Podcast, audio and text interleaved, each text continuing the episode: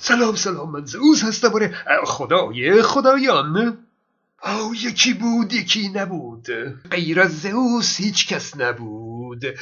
یه خدا بود، فرشته ها و یک زمین که خدا تصمیم میگیره که جانشینی برای خودش در زمین قرار بده. و بقیه داستان رو هم که شنیدید. داستانی که در تورات مفصل اومده و در قرآن هم در آیات زیادی به این قصه آدم و هوا اشاره شده. اما طبق معمول قرآن این داستان هم کامل و واضح در قرآن نیامده.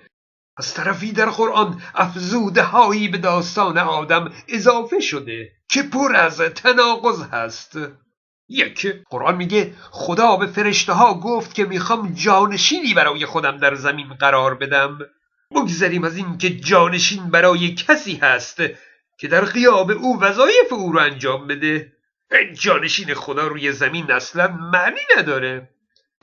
حالا اون به کنار، موضوع اینه که قرآن لو داده که خدا از اول قصدش این بود که آدم رو به زمین بفرسته، یعنی بردن آدم به بهشت و سفارش به این که اون میوه الکی رو نخورید، بعد هم دسیسه شیطان و اینها همه نقشه بوده تا خدا بهانه‌ای داشته باشه که آدم رو به زمین بفرسته. معلومه که شیطان و خدا هم دستشون توی کاسه بوده. آره، اگه شیطان نبود که خدا به هدفش که همانا قرار دادن جانشین بر روی زمین بود که نمیرسید. دوم این که خدا به فرشته ها گفت سجده کنید، خب اونها هم سجده کردند به جز شیطان. دی آخه شیطان که فرشته نبود، اگه فرشته بود که او هم سجده میکرد. شیطان من الجن، شیطان از اجنه هست. قرآن میگه خدا از فرشته ها خواست که سجده کنند، همه سجده کردن به جز ابلیس. مثل این میمونه که من بگم مدیر مدرسه از همه دانش آموزان خواست که توی صف بایستند، همه ایستادند به جز معاون مدرسه. معاون حرف مدیر مدرسه رو گوش نداد. خب معاون مدرسه که جزو دانش آموزان نیست، شیطان جن هست، جزو فرشته ها نیست.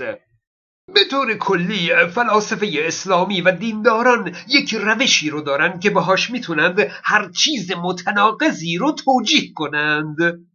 من اسم این روش رو گذاشتم خودت رو گیج فرض کن و دیگران رو نفهم. او این روش خیلی در دین کاربرد داره. نمونش همینجا، اینکه یه جا شیطان جن هست و یه جا فرشته است رو اینجوری توجیه میکنند که میگن شیطان جن بوده، جن خوبی بوده، مورد لطف خدا قرار گرفته، خدا بردش به عرش، هم ردیف فرشته شده. سوم این که خدا به فرشته ها میگه آدم چیزی رو میدونه که شما نمیدونید، بعد به فرشته ها میگه اسمایی رو که من میدونم به هم بگید. خب اونا که منظور خدا رو نمیدونستند، برخلاف ادعای خدا آدم هم نمیدونست. بعد خدا در گوش آدم گفت. چی گفت؟ خودش همون اسمایی رو که میخواست گفت، بعد آدم تکرارش کرد.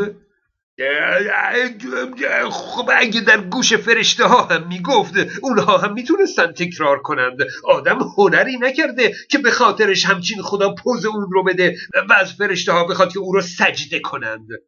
که برتری آدم نیست، منطقم خوب چیزیه. مورد چهارم، از همه بدتر، وقتی خدا میگه میخوام جانشینی بر زمین بگذارم، فرشته ها که هیچ وقت ذاتن قر نمیزدند و فقط سمعن و طاعتا میکردند، صداشون در میاد، قر میزنند که به ها باز میخوای موجودی خونریز و فاسد رو خلق کنی. انگار همچین آدم هم اولین آدم نبوده ها، چون فرشته ها خبر داشتند که آدم چجور جونوریه. حالا در توجیه این تیکه از داستان سخنها فراوان گفتند. یه سری گفتند قبل از آدم موجوداتی روی زمین بودند که انسان نبودند، جن بودند که خونریزی کردند و آدم ابوالبشر اولین انسان روی زمین هست. اما یک سری دیگه میگن لزومی نداره که اونها جن باشند، میتونه چندین دوره انسان اومده باشه و بعد از مدتی از بین رفته باشند و آخرین دوره‌ای که خلق شده همین آدم ابوالبشر بوده. اما یک سری دیگه تحت تأثیر نظریه داروین ایده های جدیدتری به ذهنشون رسیده، گفتند قبل از آدم گونه هایی از انسان بر روی زمین بودند و در کنار اونها آدم هم خلق شده، اما آدم از خاک و گل و این حرفا درست شده ها و مثل اون گونه های دیگه تکامل تدریجی نداشته. بعد هم رفته رفته نسل‌های اونها منقرض شده و فقط نسل آدم ابوالبشر باقی مونده. او ظاهراً این ایده با کشف‌های علمی هم مشکلی نداره و با قرآن هم جور در میاد.